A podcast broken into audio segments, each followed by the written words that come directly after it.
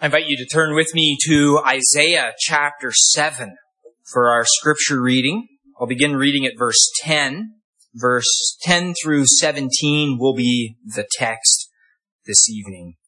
Isaiah 7 verse 10. Moreover, the Lord spoke again to Ahaz, saying, Ask a sign for yourself from the Lord your God. Ask it either in the depth or in the height above. But Ahaz said, I will not ask nor will I test the Lord. Then he said, Hear now, O house of David. Is it a small thing for you to weary men? But will you weary my God also? Therefore the Lord himself will give you a sign. Behold, the virgin shall conceive and bear a son, and shall call his name Emmanuel. Curds and honey he shall eat, that he may know how he may know to refuse the evil and choose the good. For before the child shall know to refuse the evil and choose the good, the land that you dread will be forsaken by both her kings. The Lord will bring the king of Assyria upon you and your people and your father's house, days that have not come since the day that Ephraim departed from Judah. Thus far, the reading of God's word congregation of our Lord Jesus Christ, as we approach Christmas and the Christmas season, there's so many changes that happen around us. Around this time of year, the music in stores changes. Lights in the in the houses and outside the houses change. Decorations, even in the city, change as well. Even these changes are reflected in our churches. We start singing different songs. The church calendar takes a shift as, as we look once again to the importance of the birth of our Lord Jesus Christ. We're amazed. It seems year after year at the wonder of it all. For it is a, a story, an account, a historical event that never ceases to amaze. Year after year, there are new things for us to see. There are new reminders about us. Perhaps it is that year after year, as we get older, we're, we're asking different questions upon the text.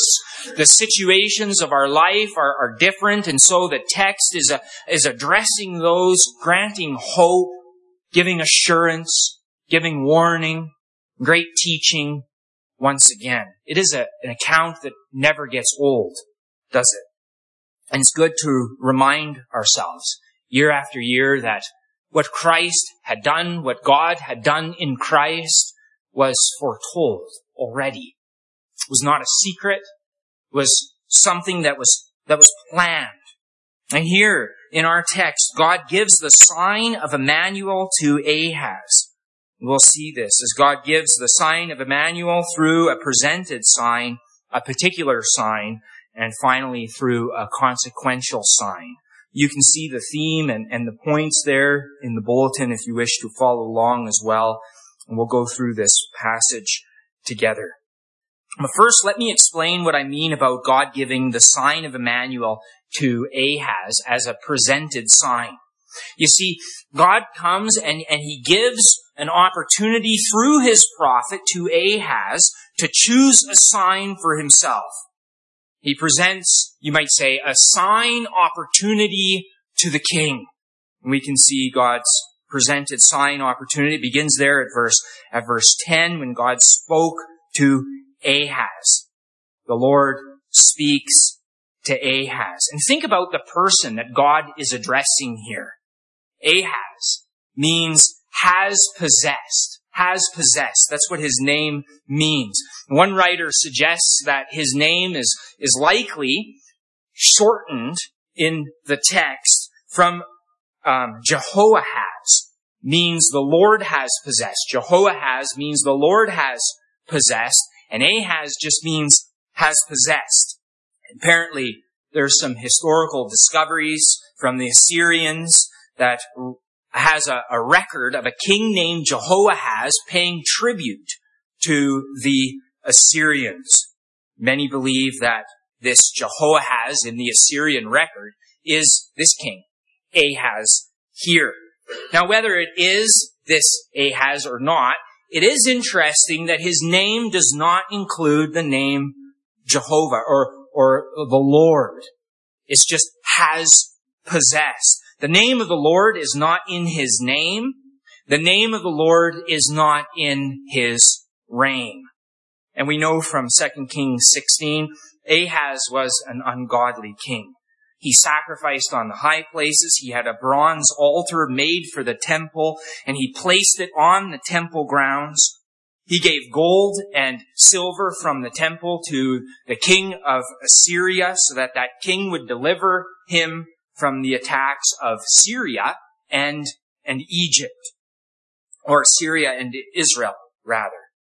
Ahaz, then, he's, he's trusting in these negotiations, in, in the power and the prosperity of, of political survival and health.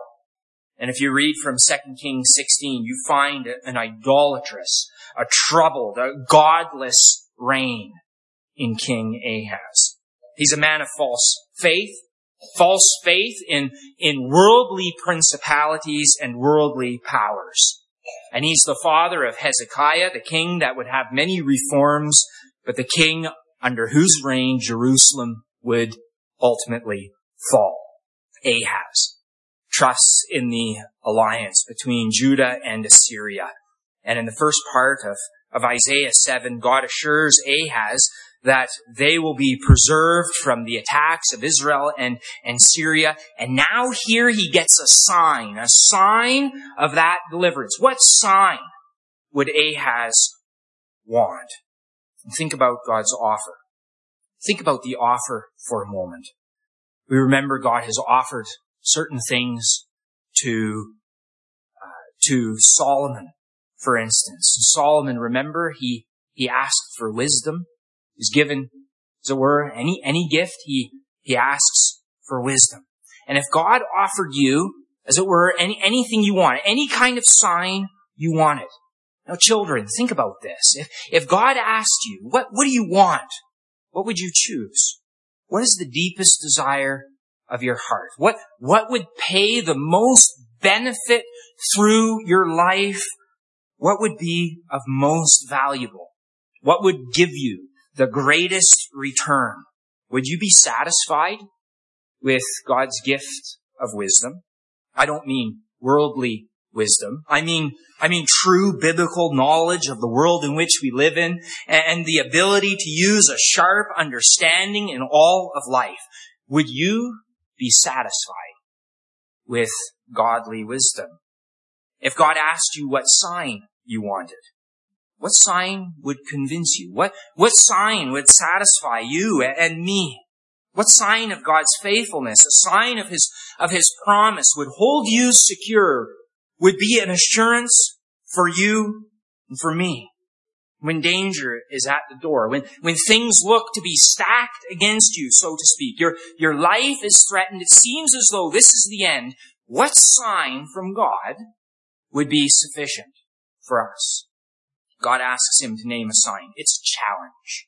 Ask, seek, look. Here's a sign opportunity from the Lord. And it's as though nothing here is off limits. Look at the text. Ask either in the depth or in the height above. Another translation says, let it be as deep as Sheol or as high as heaven, as deep as the grave, as high as heaven above. What would you ask for? To see one like Lazarus raised from the dead? So surely will God keep your life. Would that be a sign that would sustain us? Or, or perhaps Isaiah's own vision of the Lord sitting upon the throne in, in chapter 6 and the angels crying out, holy, holy, holy is the Lord God of hosts. The whole earth is full of his glory. Could not God also grant such a vision to Ahaz? The offer is comprehensive, right? What would you like? What would satisfy? What's an adequate sign of deliverance? How would we answer? What sign of deliverance would satisfy us. And Ahaz, his answer, his answer is the answer of an unbelieving fool. He says he's unwilling to put God to the test.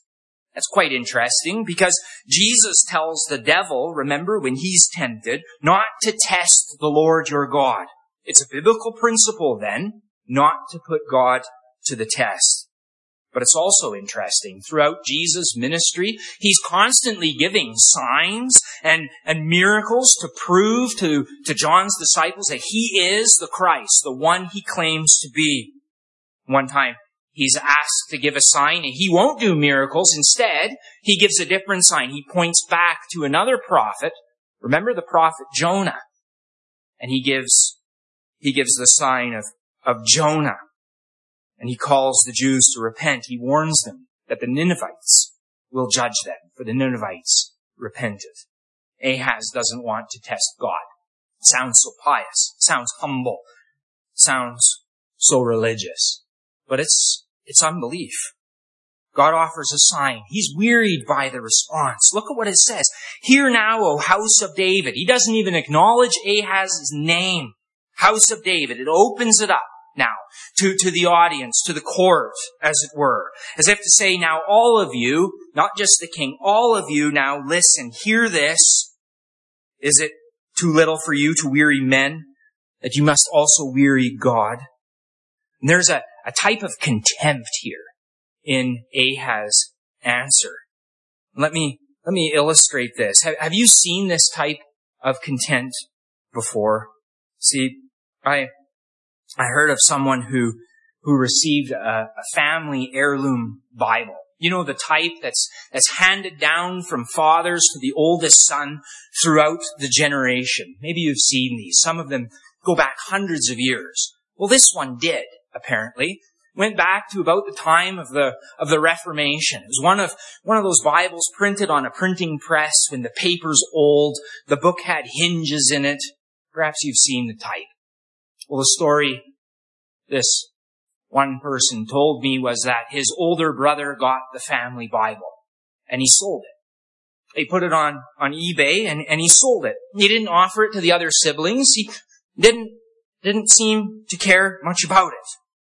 A, a Bible. It's a symbol, this man said, of, of God's covenant faithfulness throughout the generations. It's a, it's a type of symbol of the Holy Spirit working, working in our family lineage through the generations. And he says, my brother, my brother put it on eBay and he sold it. And he says, it's, it's just a Bible. That's true. But in the sense of, of a Christian family tracking and tracing God's faithfulness, it's a symbol of God's covenant faithfulness in our family he said. And so he said to the family, it was like Esau who sold his birthright. He didn't just sell it, but he, he despised it, we're told in Genesis 25, 34. It's seen as a, a fruit of unbelief, you see. It's seen even as a, as a contempt of the Christian home that that older brother lived in and was raised in. And so for the younger sibling, it's just a Bible. But the heart of the one who sold it broke his own heart because it was a contempt for the covenant faithfulness of the Lord. What sign is good for you and for me?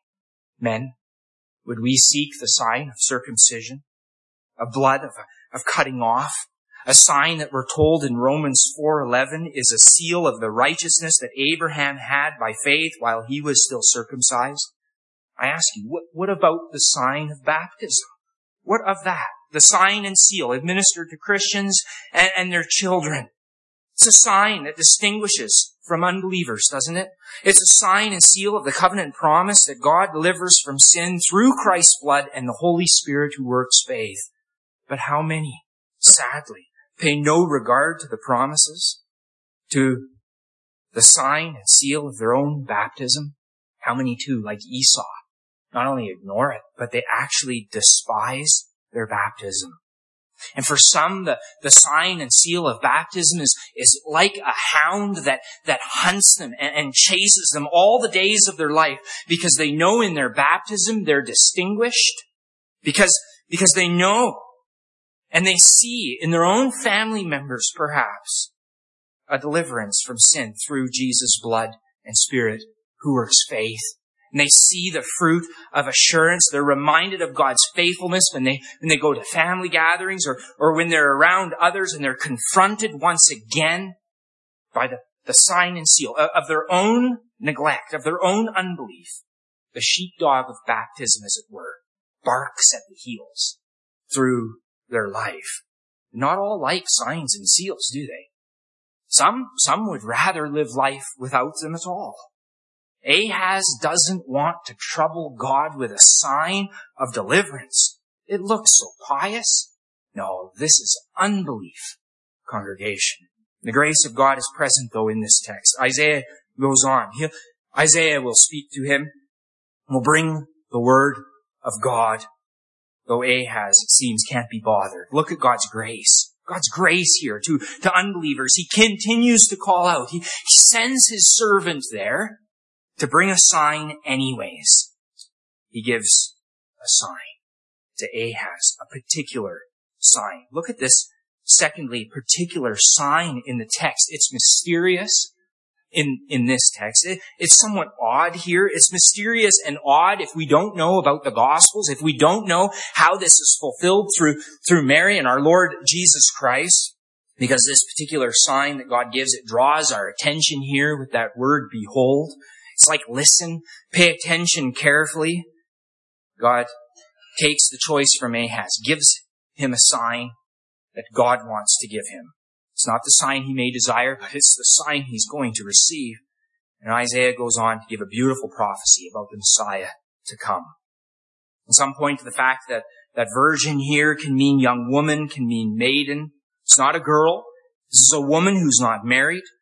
And we know that Mary is that virgin, being young, never knowing a man, Jesus conceived without receiving the curse from Adam. And the announcement in Isaiah is is like God's word of announcement to Abraham in Genesis 17, where he says there, Sarah, your wife, shall bear you a son, and you shall call his name Isaac. I will establish my covenant with him as an everlasting covenant for his offspring after him. Word order is similar. The cadence is similar, but here the promise is for Emmanuel, God with us. And one writer, he, he draws attention to the fact that this, this announcement actually bears, bears analogy and, and is like other royal announcements that one might send out after a prince in a land is born. He says the pagan world would use this same formula. Behold, right? The birth of a new, a, a new prince is born. And in mythology, they'll use the same type of language to, to announce the birth of, of some false god. Some false god has been born. But here, the prophet announces the one who will come, the coming King of Kings, the Lord of Lords. The prophet points us to the one who will come and to the situation that will happen. It says that he'll eat curds and honey. That, that refers to, to a reference of, of the, of the, uh, of the promise of the land that flows with milk and honey. He'll have, he'll have the blessings that the land symbolizes. It's also food, milk and honey is a, a food for royalty as well. And Jesus not only lives a, a perfect, obedient life, but he ushers in the kingdom of God on earth. And just as Abraham was looking forward in faith to someone better, something better than the land, Jesus brings the kingdom of God. He refuses evil and he chooses the good. And so we can trace this sign, can't we? We can trace it back through redemptive history. We can trace this through, through women who are throughout Israel's history. Women who are barren, who eventually are given children. Think of Hannah, think of Sarah and others as well. And even before Abraham and Sarah, there's the promise that God gives to Eve concerning the pains of childbirth, the seed of the serpent being in conflict with the seed of the woman. Two lineages would follow and they would be opposed to one another. And the fact that she would conceive at all is great grace through all the centuries, the people of Israel, they wait the fulfillment of that grand promise And even a taste of a king like David is not perfect fulfillment, nor the progress and the freedom of Israel through, through King Solomon's reign. No. Even the great gold and silver that's been stored away in great quantities, the nation of Israel consistently looked for more. By this time in Israel's history, things look quite different, though, than those days of prosperity. Yet, God's people, they're, they're still waiting for this fulfillment, for, for the fulfillment of the promise. And here the sign, Emmanuel, God with us. It points backwards to the prophecies, and it points them forward as a nation as well. Emmanuel, God with us, is fulfilled as Jesus dwelt among us full of grace and truth. Emmanuel, God with us, is present as, as Jesus is present and abides with his church now through his word and spirit. After all, he intercedes on our behalf before the throne of God in heaven. Now, even now, he is the head of the church. He is the one, as, as, as Revelation 1 says, walking through the lampstands. Emmanuel, God with us, will return in glory. Think of it. Heaven on earth. Read through the, the book of Revelation. You'll see. I'm not spoiling your, your study, your read in Revelation to tell you that Jesus wins. The heavenly city that, that descends upon earth is a, a cube. It's described as a cube with, with streets of gold. Just as the Holy of Holies was was covered in, in gold as well. Heaven will be on earth and will encompass the whole earth. No more sea, no more wilderness, no more mission field. Adam was to have dominion over the earth, and Jesus says, all authority in heaven and on earth has been given to me. He is Emmanuel, God with us. And in his return, he will be with us in person. There will be no need for the sun, for the Son of Man will be in the city giving it light. What an imagery we have in the victory. The victory of Christ told us through John in the book of Revelation.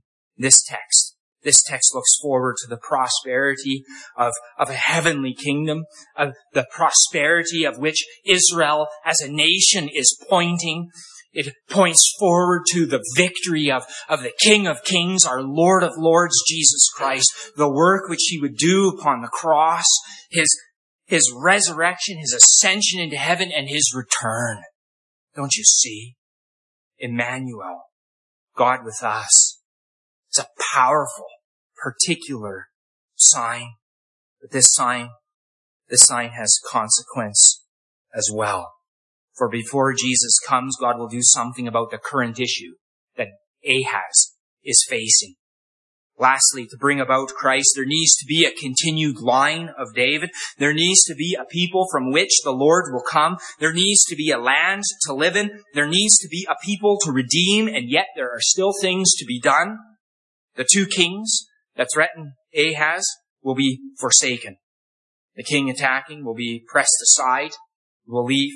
Days will come, as have not come since the day that Ephraim departed from Judah, the king of Assyria what this means. And part of the, the vision of the, of the virgin who conceives and bears a son named Emmanuel is that there will be an immediate effect. Before the child is old enough to eat, the enemies will be forsaken. There will be deliverance from the current threat, you see. But we know that Ahaz fails to believe in God. He, he will not walk in obedience and faith. He's made his own deal with the Assyrians. He sent them gold and silver from the temple. He's bought their loyalty. Instead of seeking the Lord, he's made his own arrangements, which will lead to the downfall of his kingdom under his son Hezekiah. One writer writes, Ahaz asked for the king of Assyria, and he shall have the king of Assyria. You see, from this we know the people will be exiled. To use the language of, of Romans 1, God hands him over to the desires of his flesh. He wants to trust in Assyria. You want to have deliverance from them. Here you go. Here's your master. You can have them and the slavery that comes from them, the slavery that will come from being a conquered nation. Ahaz will refuse to trust the Lord And entrusting the Assyrians, he casts his lot with the loyalty of kings who set themselves up against the Lord Almighty, the Anointed One. He will align himself with the princes who set themselves against the Lord's anointed. The same kind of foolishness is present in all those who refuse to bow the knee to our Lord Jesus Christ. Don't, don't we see the need for God with us? Don't, don't we see the need for Emmanuel, our prophet, priest, and king? This is a Christmas text. It's true. It's a, a text of, of the heavenly kingdom. This text is a text that could be, that could be used to thread a needle all the way from, from Genesis chapter 3 all the way through the book of Revelation. It shows the need for Christ and the immeasurable worth of our Lord Jesus Christ. What shall you and I say to all of this? What sign would you have? What sign would I have? What would we wish? Well, what of another sign? What of the sign of, of the Lord's Supper? We like illustrations, us. We like, we like signs. Children love picture books. The images teach us. Seems as, as much in some cases as, as the words themselves. What sign would you like? The sign of the Lord's Supper? Of poured out blood, of broken body for the complete remission of all your sins? The invitation is given, isn't it? For believers to come. Do this in remembrance of me.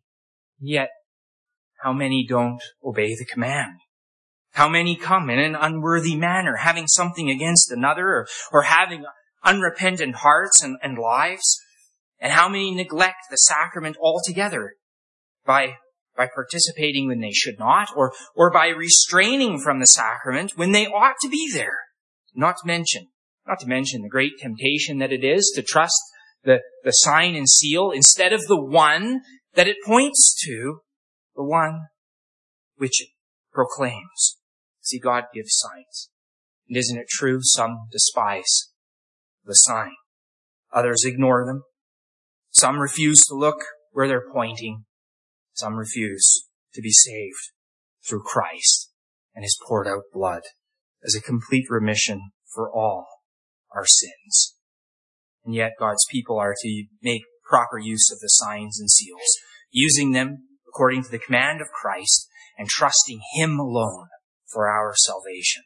So where does Isaiah 7 leave us? Well, it leaves those out of Christ warned. Because without Emmanuel in your place, what shall you do with the problems of this life? What shall you do if the problems of the life to come? Indeed, you cannot delay but to put your trust in Christ. For where will you find redemption and salvation but in Emmanuel, in Jesus Christ? And it leaves those in Christ, in Christ with the greatest confidence and assurance, does it not?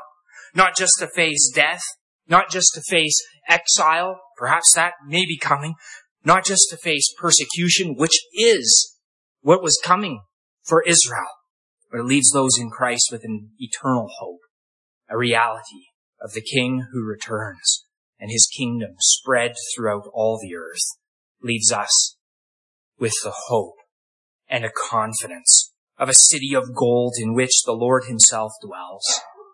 And so princes, princes who are aligned with evil, be warned. O Christian, in Christ be comforted in the sign of Emmanuel. God with us. Amen.